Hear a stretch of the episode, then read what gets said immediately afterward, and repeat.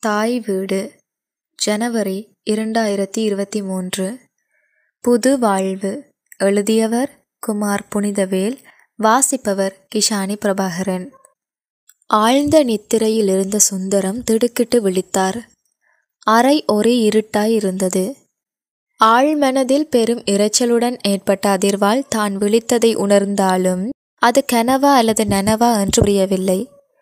அருகில் படுத்திருந்த சாந்தியின் மூச்சு ஓசை மெதுவாக கேட்பது இதமாக இருந்தது. சாந்தி மறுபக்கம் திரும்பி படுத்திருந்தாள். சாந்தியின் பக்கம் திரும்பி அவளுடைய கூந்தலை நெருடிய போது சுந்தரத்திற்கு இதமான புத்துணர்ச்சி ஏற்பட்டது. இப்போது நன்றாகவே விழித்து கொண்ட சுந்தரத்திற்கு கேட்ட சத்தமும் அதிர்வும் கனவு அல்ல நிஜம் என்று புரிந்தது. அது என்னவாக இருக்கும் என்று எண்ணியபடி சாந்தியின் தலையை வருடிவிட்டார். சாந்தியோ தன்னை மறந்த ஆழ்ந்த உறக்கத்தில் இருந்தாள். அவளுடைய மூச்சு சத்தத்தை விட வேறு ஓர் ஒளியும் கேட்கவில்லை. விழித்து கொண்ட சுந்தரத்தின் மனம் கடந்த காலத்தை மீட்டு அசை போடத் தொடங்கியது. தான் சாந்தியை திருமணம் செய்யும் போது அவளுக்கு வயது பதினேழு. சுந்தரத்திற்கு அதைப்போல் இரு மடங்கிற்கும் சற்று அதிகம். ஆனால் அவளை மணந்ததில் மகிழ்ந்தவர் காந்தன் மாமாதான். காந்தன் மாமாவிற்கு மகிழ்ச்சி என்பதிலும் ஆறுதல் என்றுதான் சொல்ல வேண்டும்.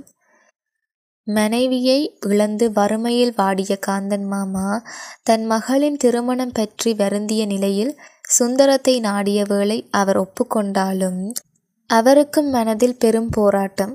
இத்தனை வயது வித்தியாசம் என்பது அவர் மனசாட்சியை உறுத்தியது.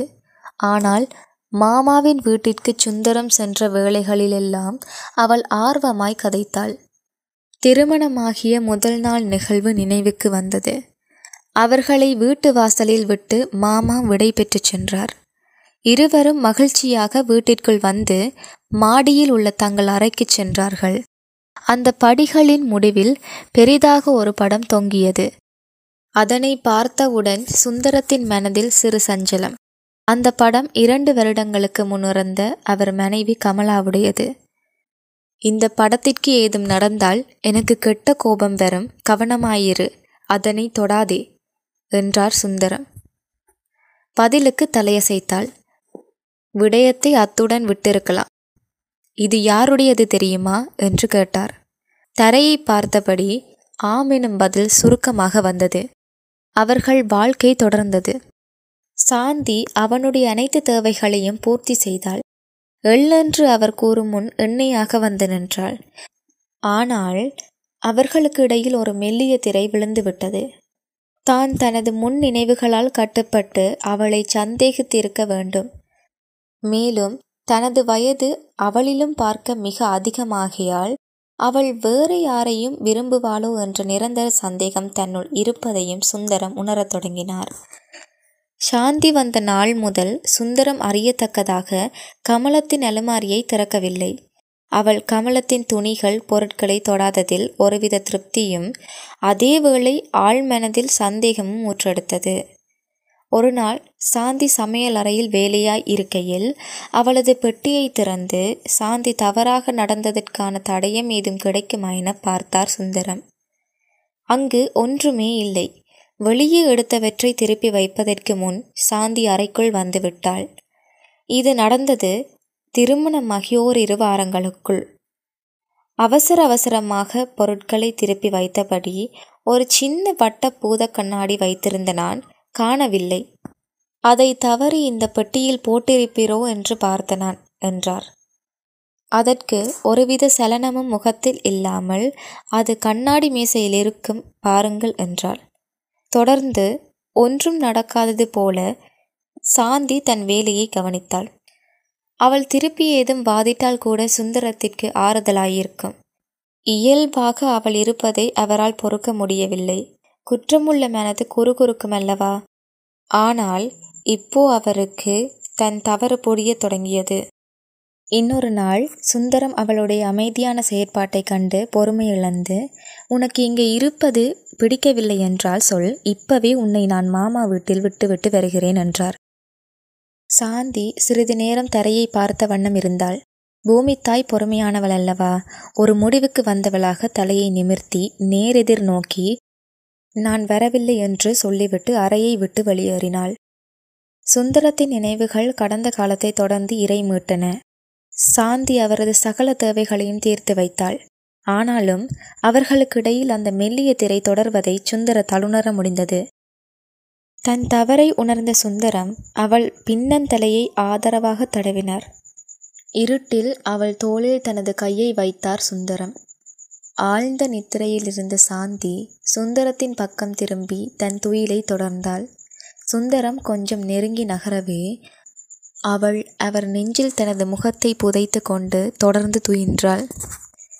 இப்போது அவள் தலை அவர் மூக்கிற்கு அருகில் வரவே அந்த மனம் அவருடைய உணர்வுகளை தூண்ட அவர் அவளை நெருக்கமாக தன்னுடன் அணைத்து கொண்டார். அவளும் நித்திரையில் தனது கையை அவர் கழுத்தில் போட்டு அணைத்தாள்.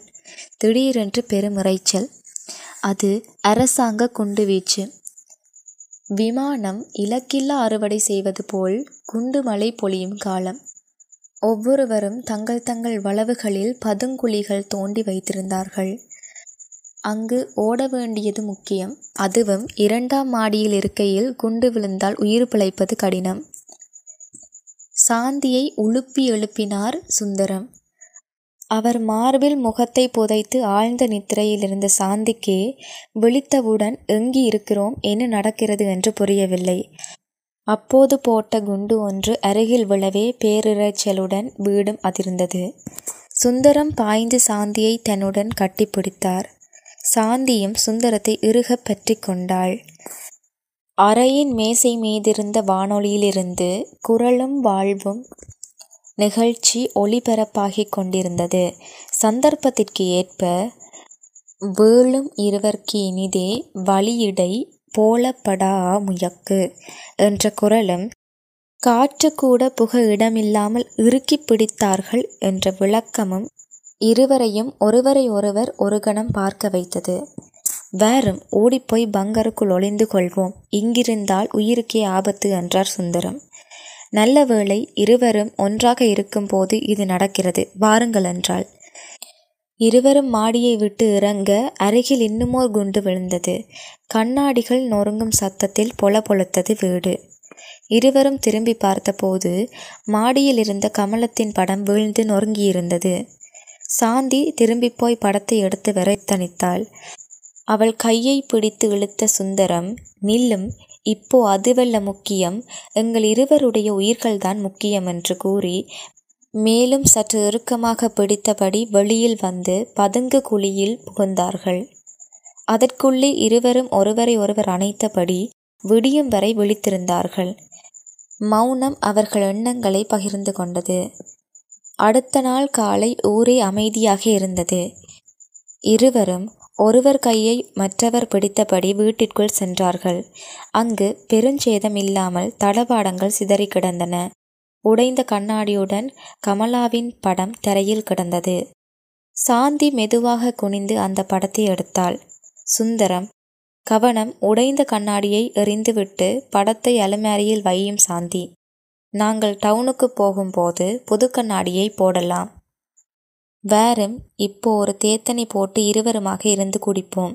நல்ல காலம் ஒரு பெரிய கண்டத்திலிருந்து தப்பிவிட்டோம். புது வாழ்க்கையை ஆரம்பிப்போம் என்றார். சாந்தியும் தன்னை மறந்து சுந்தரத்தை அணைத்து கொண்டாள். திரை மறைந்து விட்டது இருவருமாக ஒருமித்து புது வாழ்க்கையை ஆரம்பித்தார்கள். நன்றி.